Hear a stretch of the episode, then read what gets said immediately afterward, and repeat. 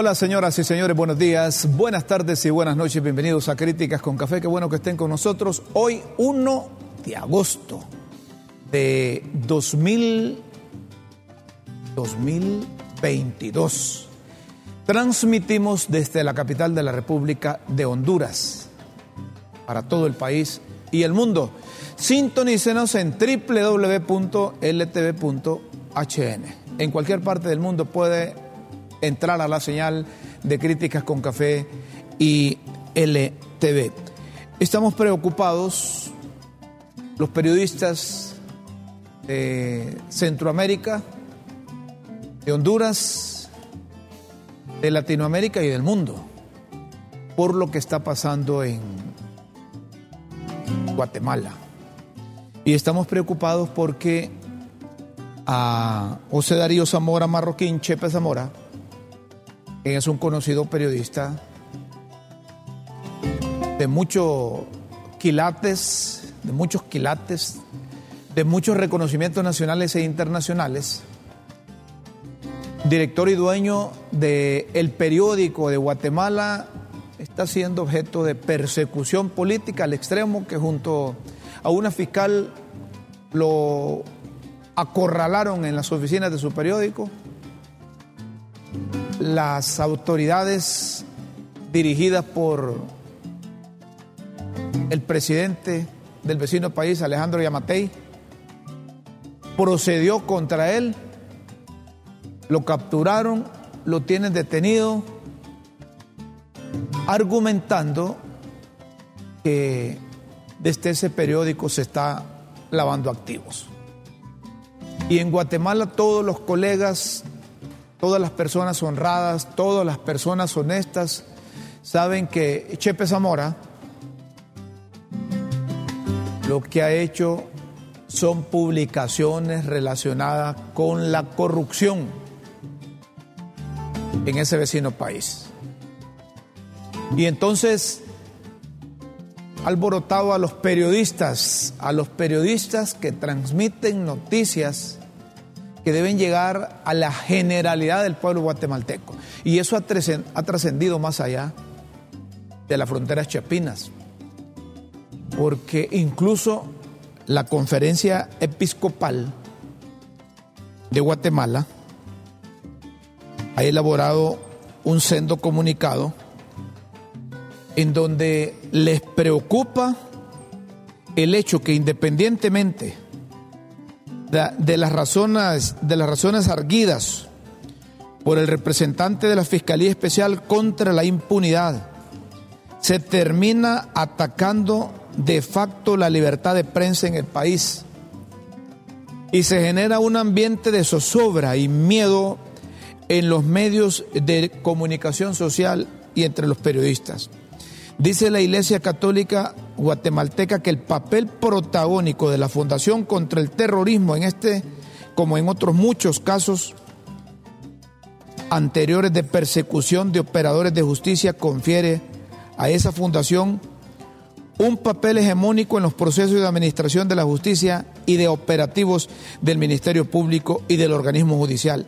Creemos, dice la Iglesia Católica, que ese rol hegemónico deja al Ministerio Público y al organismo judicial en condiciones de precariedad e incluso de sometimiento en lugar de la independencia e imparcialidad que por ley debiera tener y defender la autoproclamada o proclamados argumentos de justicia y de imperio de la ley.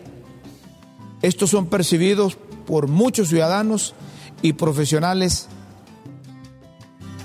del derecho más motivados por un espíritu de venganza que como acto imparciales de administración de la justicia. La Iglesia Católica está objetando, está cuestionando el proceder del gobierno, del Ministerio Público y de esta oficina judicial porque consideran que la libertad de expresión y la libertad de prensa constituye un principio básico de un sistema democrático, como decía Winston Churchill. De manera que en, en Guatemala los periodistas se han hecho un nudo alrededor de José Darío Chepe Zamora, marroquín, propietario del periódico, que está siendo perseguido por el gobierno por el enfoque a las noticias contra la corrupción que difunden ese periódico. Estuvo preso el fin de semana y esto ha trascendido las fronteras patrias al extremo que en España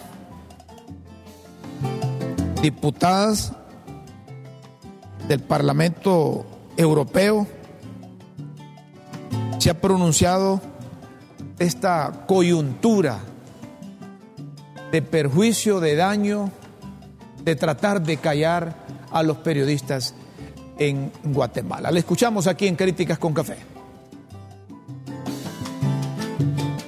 En el mismo sitio. Se destruye la independencia del Poder Judicial, se amenaza la libertad de prensa y expresión, se persigue a los disidentes y las organizaciones que los agrupan y se laminan todos los mecanismos de control.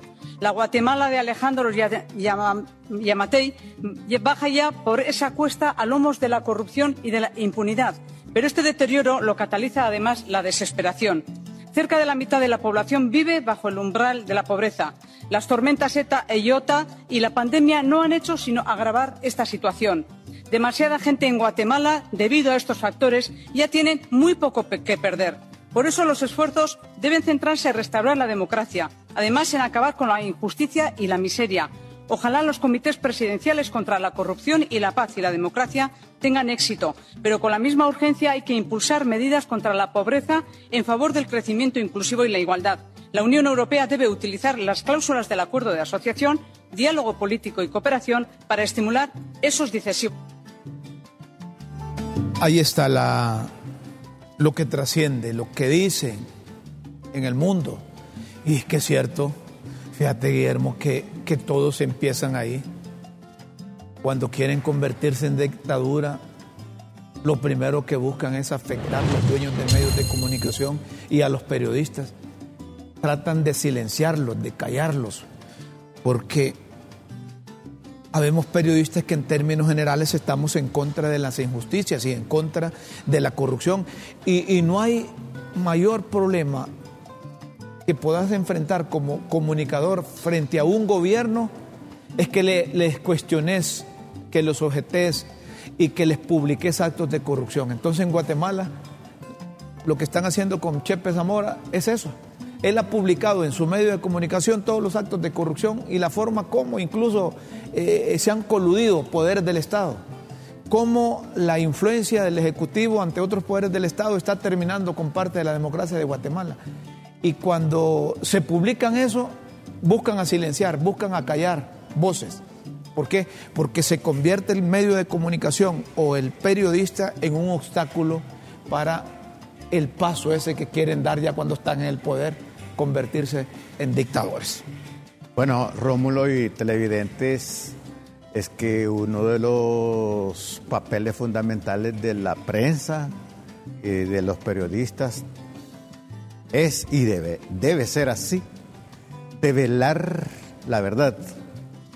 Y parte del proceso de develar la verdad es develar la corrupción.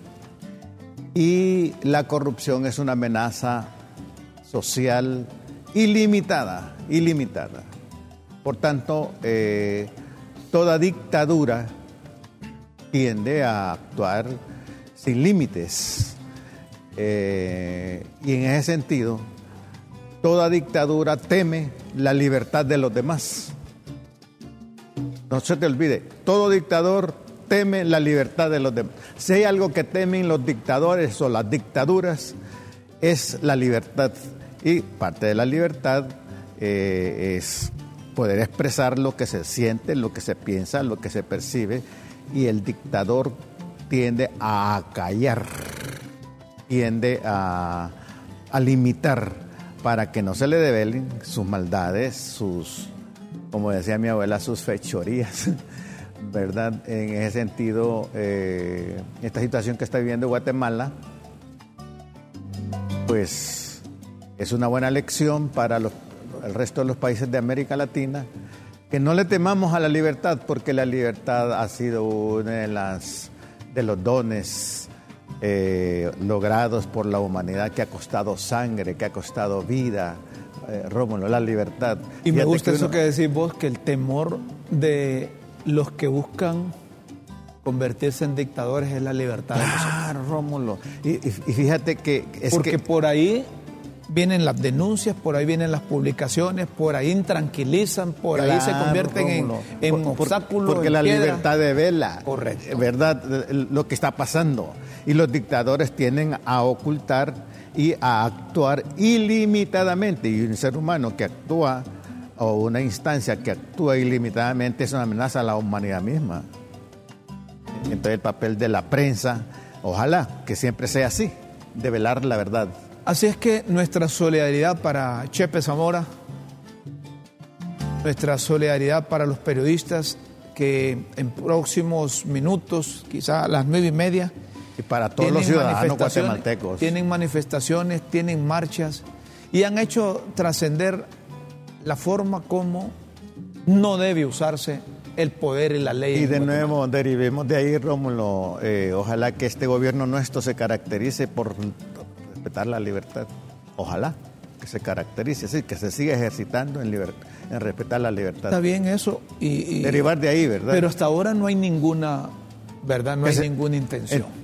y, lo que, y, lo que, y lo que hacemos trascender es precisamente lo que pasa en Guatemala y que ojalá no suceda en Honduras. Por eso, derivemos de ahí que preventivamente, como dice que el dicho, cuando la casa de tu, tu vecino esté en llamas, ten cuidado con la tuya. Pues. Es correcto. Entonces, me parece que aquí gozamos de una libertad de prensa, gozamos de libertad de empresa, y, libertad de medios. Y de expresión. Libertad de expresión, ¿verdad? Por ahora. Y, nosotros vamos a pelear por te esa Te confieso algo muy personal si hay algo que yo amo de, mí mismo, es ser libre. Es ser libre. Y lo manifestas a través de la libertad de expresión. Claro, claro. Y, ser libre de pensamiento, eso es mejor todavía, porque cuando se es libre de pensamiento se disfruta más la libertad de expresión. Claro, Rómulo, claro. Y, la verdad no debería ser una amenaza para nadie, al contrario, como dijo el maestro, si la verdad os libertare seréis verdaderamente libres. Es decir, la verdad liberta, nos liberta de las cadenas interiores y exteriores, Rómulo. Y los dictadores tienden a mantener a los demás encadenados, ya sea mentalmente o económicamente, políticamente, etc. Por eso le temen a la libertad. De manera que nuestra solidaridad para los colegas guatemaltecos que se manifiestan, se seguirán manifestando por luchar siempre por la libertad. ¿Te imaginas, Romo, lo que sería de nosotros sin la, sin la prensa? Sin la libertad de expresión. Sin, en Honduras. qué, triste sería. Sí, en Honduras. ¿verdad? Solo tener la comunicación oficial. Te lo digo, ¿sabes? Tipo, tipo Daniel Ortega, la comunicación oficial. Tipo Cuba, comunicación oficial. ¿Cómo es que se llama el periódico de, de Cuba? Granma. El Granma. Entonces, solo ahí, por ahí pasa todo. No, no hay, ¿para qué? Una vez le pregunté a Fidel Castro, que en paz descanse. Escuche que cuando yo sea grande quiero ser como vos, que, que has entrevistado a Fidel, es una maravilla. Una, oígame usted, ¿por qué no hace elecciones? ¿Para qué? Para pasar peleando como ustedes, dice. Por solo un partido. Eh, eh, ellos entienden la libertad de otra dimensión. De otra forma. de otra forma. Vamos a otro tema, señoras y señores. Fíjense que hay un médico que desde hace cinco años advirtió al mundo que, que se venía esa viruela del mono. Y él quiso hacer algo. Hacer algo. ¿Y qué crees? No lo dejaron. No le permitieron las autoridades de, salud. Entiendo que ha de ser la Organización Mundial de la Salud o ha de ser la, Organización Panamericana de la Salud. ¿Y has pensado por qué razones, A, lo mejor... Eh, por posibles razones. A lo mejor, como dice un amigo mío, el negocio se los podría quebrar. ¿verdad? Claro, hay negocios de las transnacionales farmacéuticas también, ¿verdad? Porque hay algún, llega un momento dado que si un médico sabía que se venía este brote, ¿verdad? Que es un profesor de medicina en la Universidad de Nigeria, en Delta, Nigeria, sospechó que se estaba difundiendo una nueva versión de la enfermedad en el 2017 y que alguien le dijo que se callara y que las autoridades nigerianas redujeron la búsqueda de nuevos casos. Y ahora hay cualquier cantidad de casos. Aquí nomás yo creo que ya en Honduras tenemos, porque en Costa Rica ya se oficializaron uno. Pues la Organización Mundial de la Salud declaró hace una semana el brote de la viruela del mono como una emergencia de salud pública ante el aumento de casos, más de 20 mil en todo el mundo. En África, una versión más grave de la viruela ya ha matado a más de 70 personas, mientras que en España se registraron dos víctimas fatales y en Brasil una. Nosotros queríamos que la viruela del mono nos mataba. ¿eh? ¿Te acordás? Sí, fuimos los, uno de los primeros, los primeros medios, que estuvimos advirtiendo de esto y incluso tuvimos expertos. Casi dos meses. Sí, tuvimos expertos y nos decían, mire, no, e, es menos eh, mortal que el virus, que, que la COVID, decían.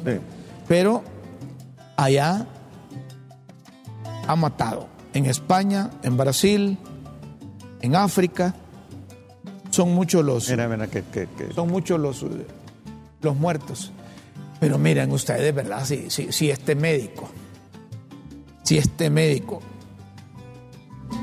dime Ojoya, Ojaina, Ogoina, eso, dime Ogoina, eh, sabía y advertía que venía esa cosa no era mejor que las, los farmacéuticos, que los científicos buscaran mecanismos inmediatamente para evitar. De nuevo, los, ¿Ah?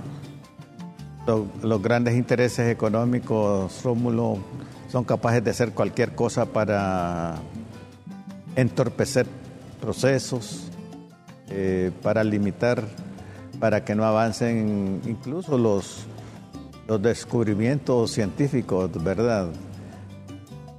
Allá llegó, dicen, fíjate que ese médico dicen que le llegó un niño de 11 años y que era rara la enfermedad y que él estaba vacunado contra la viruela. Entonces, que le, identificó que esa era una de las enfermedades raras, esa viruela del mono se venía. Entonces, no, no hagas bulla, le dijeron. Cállate. Evitemos mejor eh, hacer daño a la humanidad. Ajá, pero cinco años después este hombre le viene a decir, mire, yo les advertí esta, esta, esta, enfermedad. Es horrible, ¿verdad? Eh, en Nigeria no tenía capacidad de pruebas. Enviaron muestras a Senegal y otras mandaron a Estados Unidos. Días después los resultados de los análisis confirmaron la sospecha de este profesional de la medicina. El niño de 11 años que había llegado con, esas, con ese salpuido, con esas llagas, tenía la viruela del mono. Hace cinco años. Es impactante eso, es sorprendente. Hace cinco años. Y aquí, ¿qué estamos haciendo para la viruela del mono? Contra la viruela del mono. Decían que habían control de los puertos, de los aeropuertos, de las fronteras terrestres. Y como dices tú que Vendaña ya pereré, pereré, pereré, pero, pero si la viruela decide venirse de Costa Rica a dar una vuelta que a Honduras, olvídate.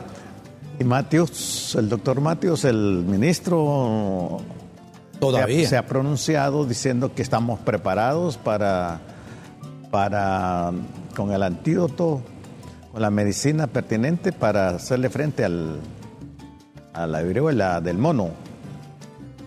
Eh, ojalá que los, las medidas a tomar sean también en las, en las fronteras, eh, ¿verdad, Rómulo? Para...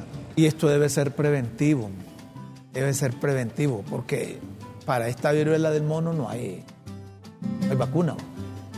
Entiendo que sí, fíjate. ¿Y hay vacuna? Parece que sí. ¿Ah, sí? Esas fueron las declaraciones que escuché yo al ministro. Ojalá, ojalá fuera así.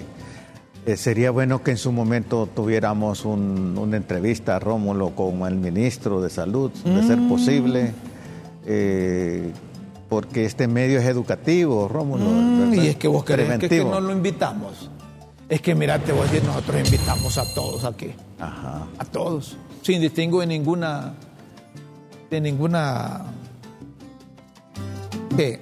sin distingo ninguna diferencia, como dice, política, social, económica. Has hecho lo posible porque el doctor Yo Mate... lo he invitado, yo, decime a quién no he invitado. No, no, yo sé, no, no, yo, tú eres diligente, yo, sé. Yo, decime no, a quién no he invitado. no, Mira, nosotros consta. invitamos al ministro de Salud cuando se tratan de problemas de salud del pueblo hondureño. Pero es que el ministro pasa recho.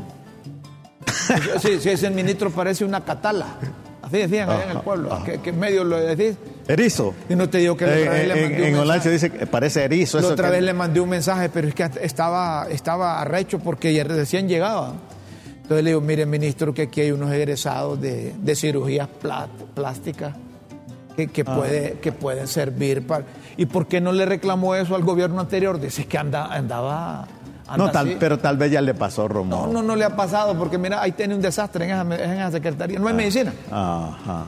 Ajá, y él sabe, porque él estuvo ahí en la, en la, en ese fideicomiso que se manejaba para comprar medicinas, que le ahorraron al país más de mil millones de lempiras, porque eso tiene el ministro.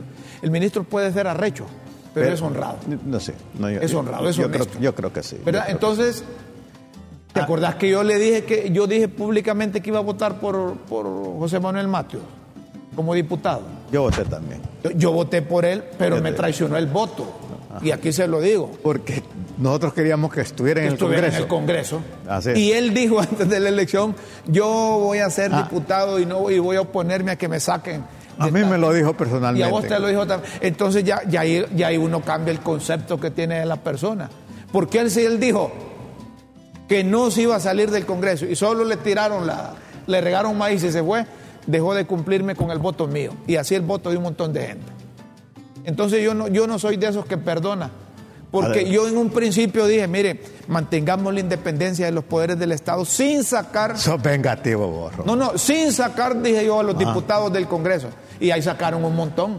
Es que, eh, vos estás como un amigo mío que, holanchano típico, dice, mire, licenciado Jiménez, no, le, no tengo nada contra él, dice, pero no le voy a dar el placer que hable conmigo.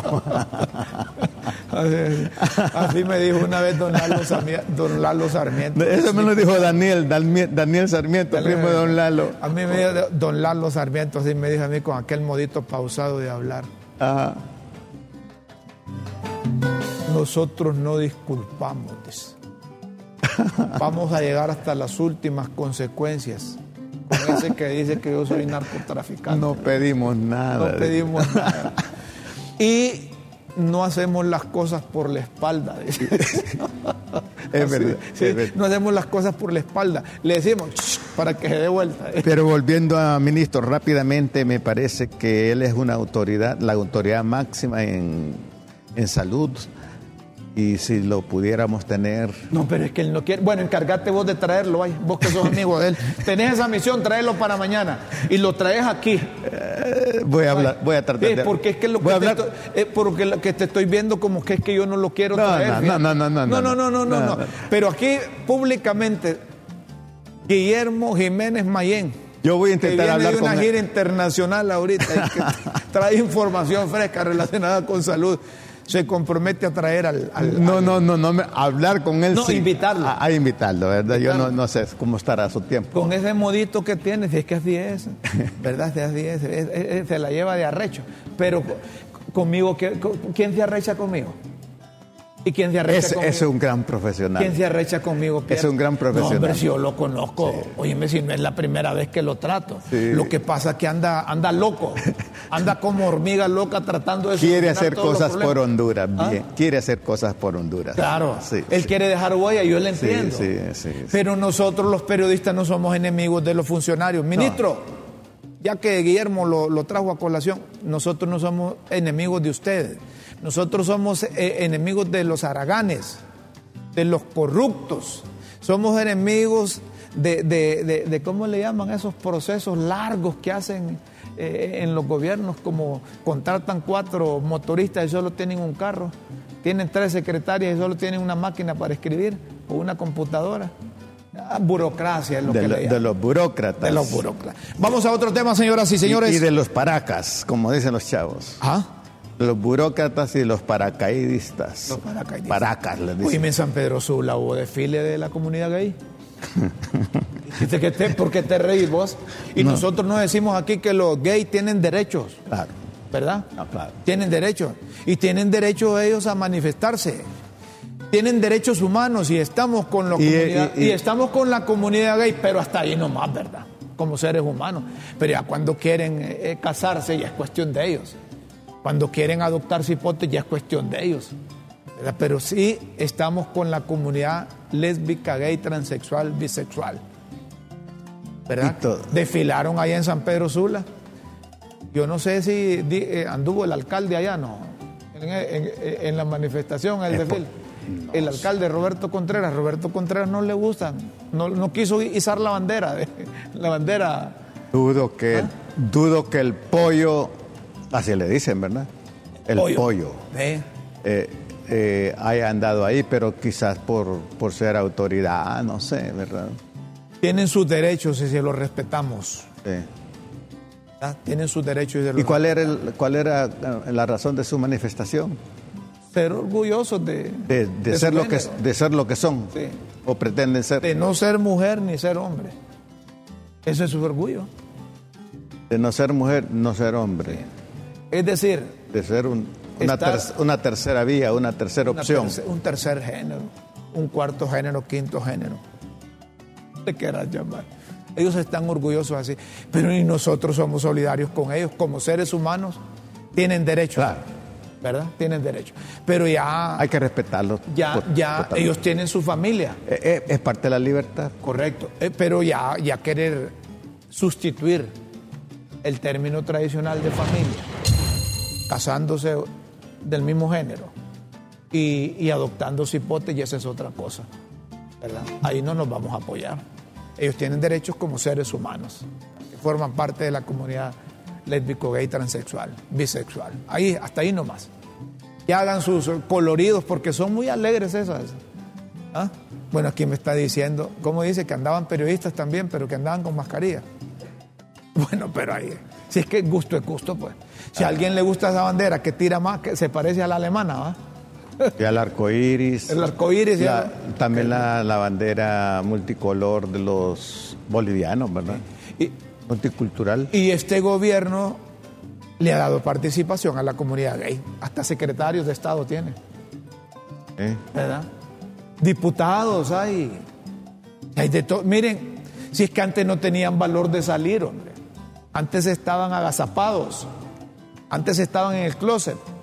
Me decía una amiga, es que antes... Si hasta presidentes hemos tenido, dicen. Ah, Dicen, va. No me consta.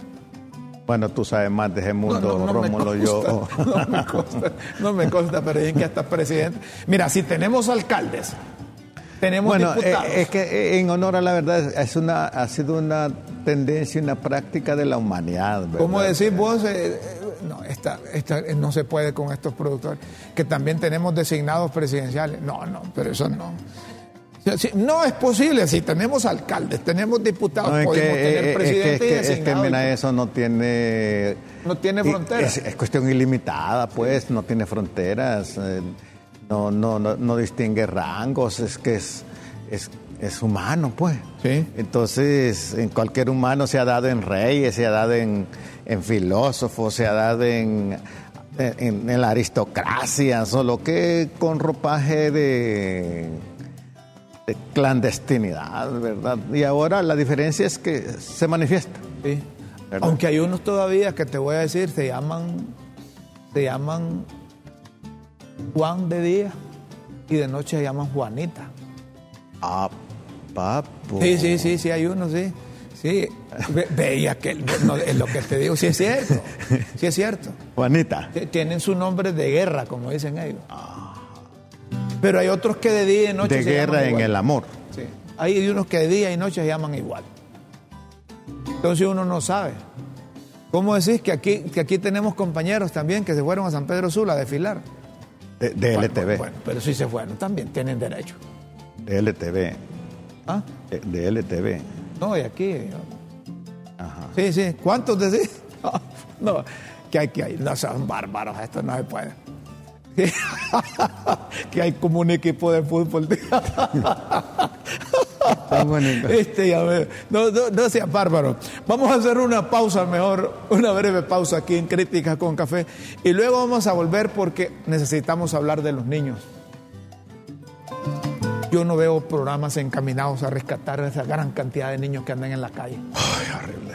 Y me preocupa, y me preocupa, me preocupa porque entramos a agosto y las proyecciones de riesgo por falta de alimentación son enormes. Una gran cantidad, más de un millón de hondureños entran en riesgo por falta de alimento. Ay, estos menores, ¿cómo están? Vamos a volver para hablar de estos y otros temas aquí en LTV, en Críticas con Café. No nos cambie, luego seguimos.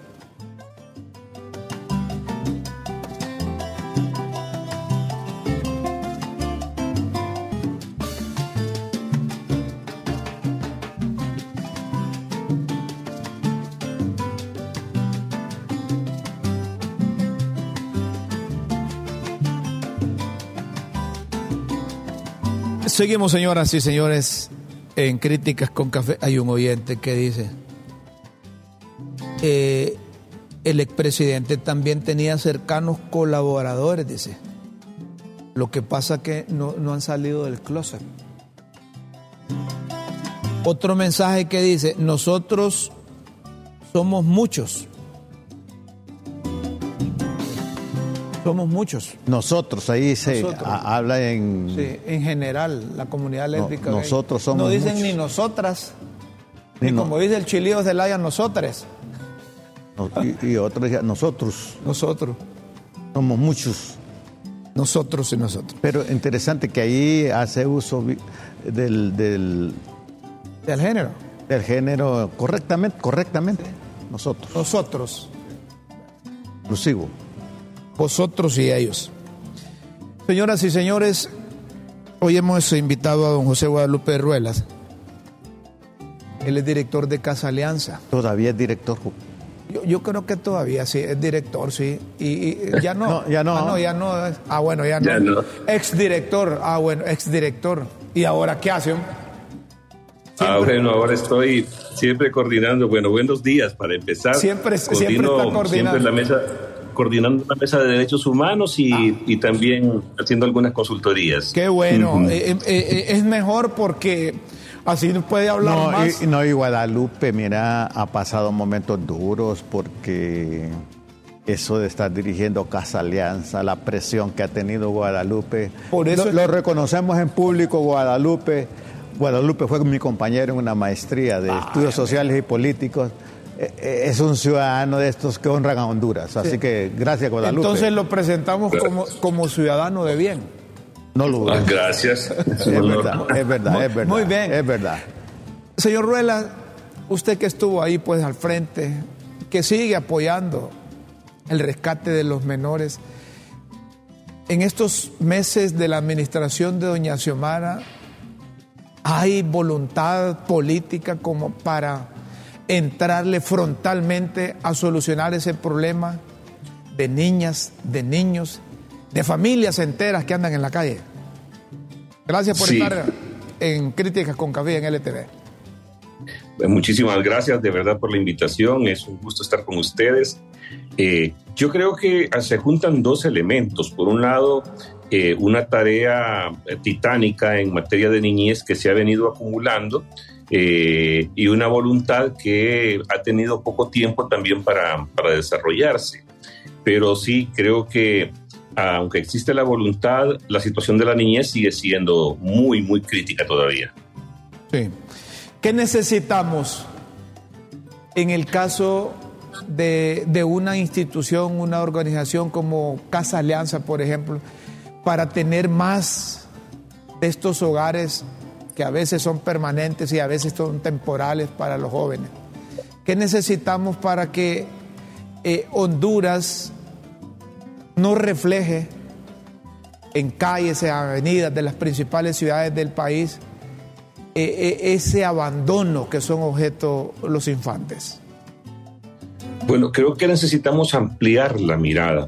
creo que necesitamos primero volver la mirada a la familia, Creo que ahí eh, tenemos mucho trabajo que hacer como Estado, mucho trabajo que hacer también los gobiernos y mucho trabajo que hacer también las organizaciones, porque eh, se puede estar rescatando un niño hoy de, de un bulevar y mañana van a aparecer dos. Y es que tenemos un problema en la conformación de la familia hondureña. Eh, por el, proponerles un ejemplo, eh, de, cada de cada 100 adolescentes, mujeres en Honduras, 24 están embarazadas. Es decir, eh, no estamos hablando de que son niños y niñas que van a nacer en una familia, sino que son niños y niñas que van a ser de otras niñas y que van a tener que ser criados por otras niñas. tenemos un gran problema de irresponsabilidad paterna que, que, tenemos que ver cómo se soluciona para que eh, cuando un niño nazca, nazca en la mayoría de los casos eh, de manera normal en el seno de una familia que pueda darle protección, educación y salud. Lo segundo es que tenemos que fortalecer las políticas eh, a nivel municipal y a nivel nacional que permitan que la familia pueda cumplir con, su, con sus funciones.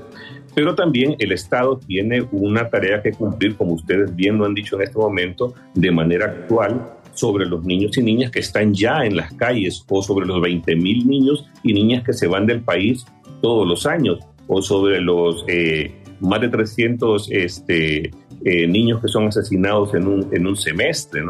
Eh, o más de un millón de niños que no están asistiendo a clases o sobre los 23 niños y niñas de cada 100 que están desnutridos. Y ahí se necesita realmente de, tener una política pública integral, porque no se puede estar viendo ya caso por caso.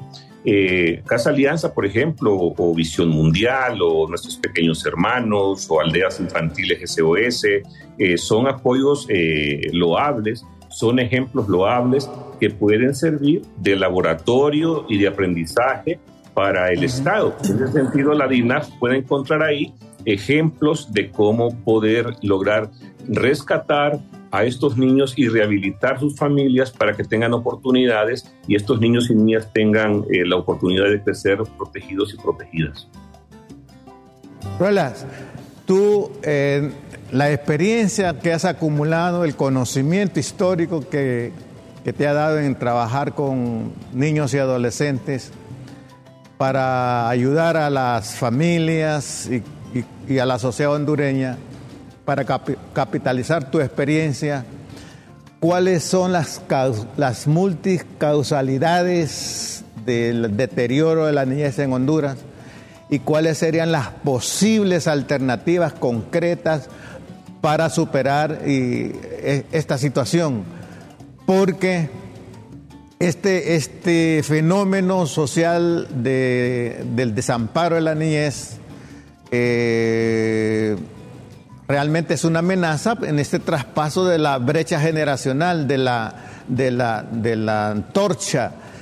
¿Qué futuro nos espera realmente si no tenemos alternativas ahora? Eh, totalmente de acuerdo con, con, su afirmación. Si no apostamos por el presente de esta niñez, estamos poniendo en riesgo el futuro de la, de la patria. ¿no? Tenemos una niñez sobreexpuesta a la violencia, por ejemplo, tenemos una niñez sobreexpuesta al abandono, sobreexpuesta al abuso. Entonces, eh, ¿qué necesitamos hacer? Bueno, tenemos que revisar cómo estamos invirtiendo los fondos que se destinan a, a la niñez. Eh, digamos, en salud, en educación, en la DINAF, en la Secretaría de la Mujer, hay fondos destinados, destinados para la niñez, pero cada quien está trabajando por su cuenta y cada quien lleva su propia agenda. Yo creo que es importante que tanto los fondos estatales como los recursos que vienen de la cooperación puedan ser coordinados y para eso se necesita el liderazgo del Estado. O sea, que el Estado convoque y que, y que se genere realmente una sola agenda para eh, el apoyo a la niñez, para que podamos eh, dar oportunidades a la niñez que está en calle. Porque mire, hay organizaciones, por ejemplo, que le enseñan a los jóvenes a hacer malabares como un, como un aspecto de, de poder eh, superar la violencia. Pero claro, como esos jóvenes no tienen oportunidades de empleo, lo que hacen es irse a las calles a ponerse en frente de un semáforo, ¿no? Entonces, en lugar de, de generar una solución, estamos agravando el problema. Eh, entonces, mientras no tengamos realmente una agenda eh, unificada, coordinada para la niñez, como usted decía al principio, cada organización, cada persona que estamos comprometidos con la niñez hondureña, vamos a estar en nuestra propia agenda, pero cada uno hablando por su lado. Y entonces, mientras no hagamos un esfuerzo común, va a ser muy difícil que salgamos adelante. Pero en concreto se necesita que esa agenda eh, genere salud para los niños y las niñas, que genere educación para todos los niños y las niñas, como lo dice la Ley Especial de Educación, y que genere protección y oportunidades de desarrollo para que cuando crezcan puedan emprender una vida este, independiente o seguir sus estudios. No, no, ya, ya nos la puso mal, ya concluimos que no hay agenda que no, hay que no hay coordinación interinstitucional, que se hacen esfuerzos aislados como para salir en fotografías, para promocionar que está haciendo esto una institución o la otra, pero que no se han sentado y, ver qué presupuesto hay dirigido exclusivamente para estos menores, tanto oficial como la coordinación que debe haber de los presupuestos que vienen en calidad de donación. Andamos mal, hay que, hay, hay que decirlo así, andamos mal.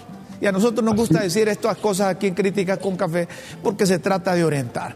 Cada quien por ahí anda, eh, como decían las abuelas, haciendo, pegando parchos. No, hay una no hay una política de Estado. No hay una coordinación interinstitucional para empezar, ni mucho menos con organizaciones no gubernamentales y no digamos con organismos de cooperación. Aquellos de cooperación andan demostrando que, que, lo, que lo que les ayudan está bien utilizado que hay transparencia. El gobierno ah, eh, haciendo política por un lado, diciendo aquí está la institución, aquí está la otra organización, estamos haciendo esto y esto. Me preocupa cuando usted dice que hay 23 niños de cada 100 que están desnutridos. Así es. Y de cada 100 adolescentes, eh, 24, eh, 24 están, eh, son, salen embarazadas. Así es, esos son datos oficiales, no son datos eh, de una organización. Pero lo que sí hay que decir también es que donde, donde está el problema está la oportunidad. Y yo siempre he dicho que es una cuestión aritmética, que ante un problema pueden haber cinco o más soluciones. Lo importante es poner los recursos eh, en este caso, digo, las, inteligencias de, de, las personas al servicio de esas oportunidades. Y creo que en ese sentido, en este momento sí hay un ambiente eh, en el que hay la posibilidad de sentar a las organizaciones, de sentar a las instituciones bajo el liderazgo del gobierno y bajo el liderazgo de la DINAF para poder crear esa agenda. Y como ciudadanía debemos eh, trabajar y coordinar para que esa agenda exista y podamos hacerla, porque como usted dice, no hay una agenda, hay muchas agendas y cada quien tiene su agenda y la andamos bajo, la, bajo, el, bajo el brazo. Eso, no, no, nos sirve, eso no, no nos sirve eso, que cada quien ande su agenda. Exacto. Eh, debe haber una. Mire, si los niños ahí han estado siempre. Y otra cosa, otra cosa, Ruela, así, y, y bueno, todos los que nos ven, se piensa, desde la perspectiva psicológica, se han hecho estudios que de 0 a 8 años, el 75% de las estructuras psíquicas se forman. De 0 a 8 años, el 75% de las estructuras psíquicas hemos perdido se, forman. Hemos perdido esas niñas.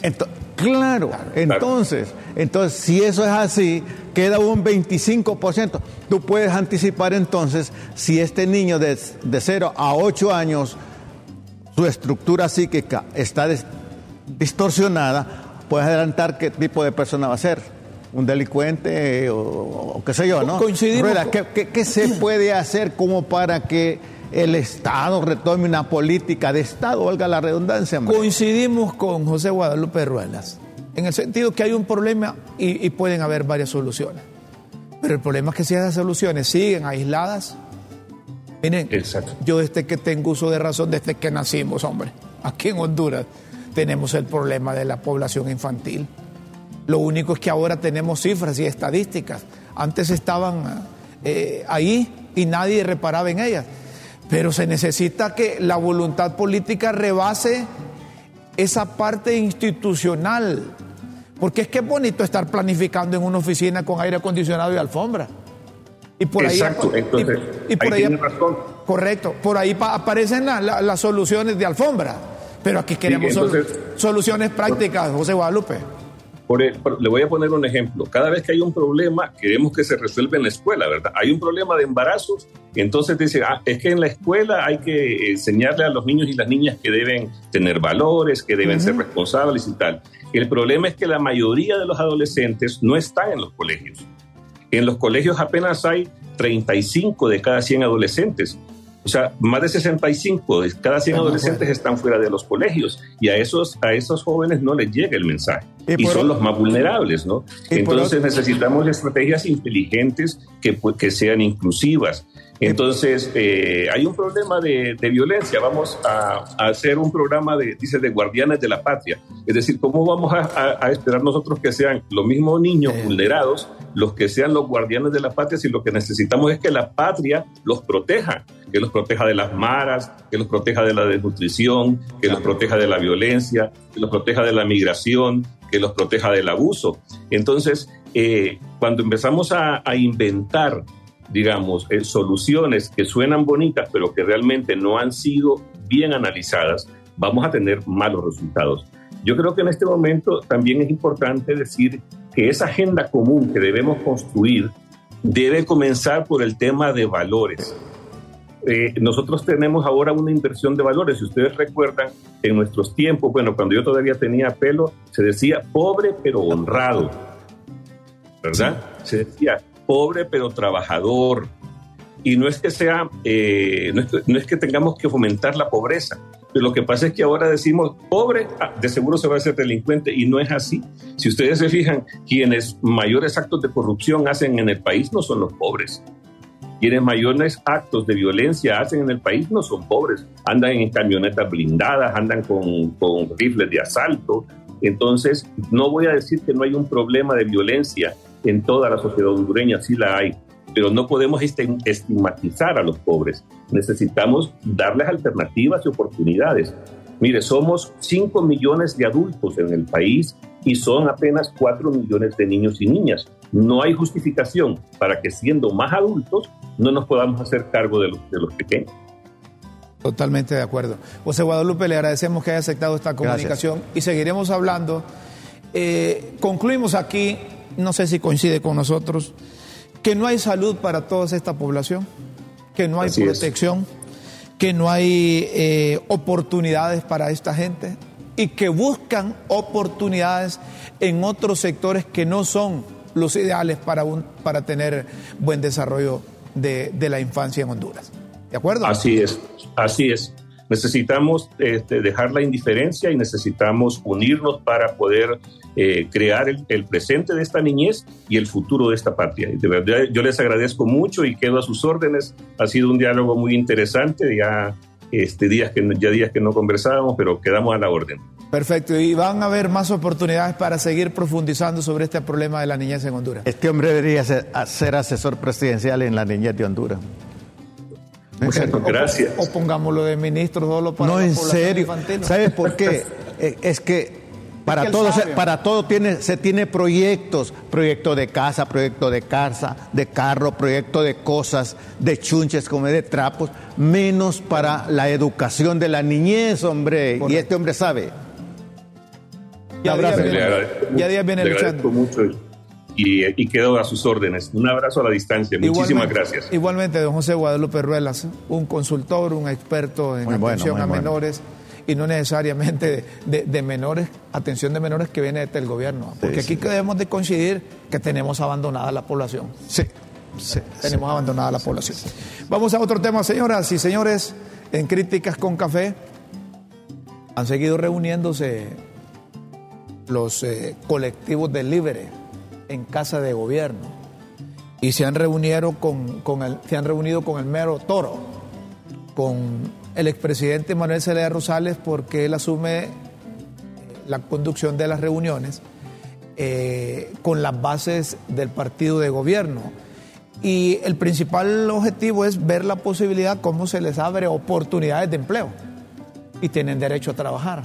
Entonces ahí van a dejar sus documentos, sus currículum, pero el presidente ya estableció una cifra, un porcentaje, perdón, que el 50% de la dictadura Todavía está. Yo me pregunto cómo, cómo, ¿Cómo lo hace? cómo lo hizo, ¿verdad?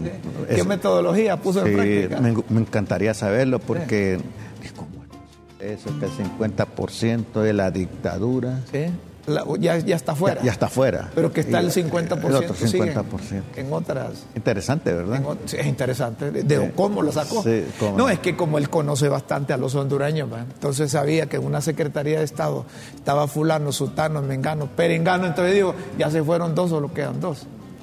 Porque se fue el ministro tal, el viceministro tal, entonces desde ahí a sacar ese y, otros- y el otro 50%, ¿quiénes éramos? O cómo va a ser para sacarlo. Sí.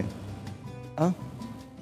Bueno, Esto es lo que decía Manuel Zelaya Rosales, dirigiéndose a las bases, a los que denominan colectivos. Les dijo además que vayan a repartir todo el programa de gobierno que tiene Doña Xiomara porque ahí andan unos encantadores de serpientes. No dijo así, yo le agrego, diciendo que no tiene programa la señora, que está improvisando. Entonces él dice, rieguen ese programa de gobierno que tiene ahí Doña Xiomara, distribúyenlo. Y en ese programa estará lo que dice Guadalupe, que hay un... A saber. ¿Verdad? Escuchamos a don Manuel Zelaya Rosales. fuera dictadura. Esa no, no está fuera todavía, está dentro. En todas las instituciones, enraizada en diferentes cuestiones y afiliada con el crimen organizado. Afiliada, ustedes vieron el asesinato del hijo de Pepe Lobo. pues. Es crimen organizado.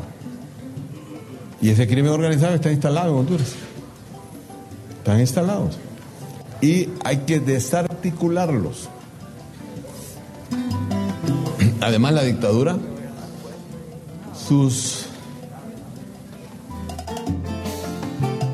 Bueno, ahí está la participación de don Manuel Zelaya, más joven veo a Manuel Zelaya Rosales yo. ¿Será que Ah. tú... ¿Tiene menos problemas o es que necesito cambiarle? Bueno, habla que esta dictadura que ha quedado tiene tentáculos con el crimen organizado.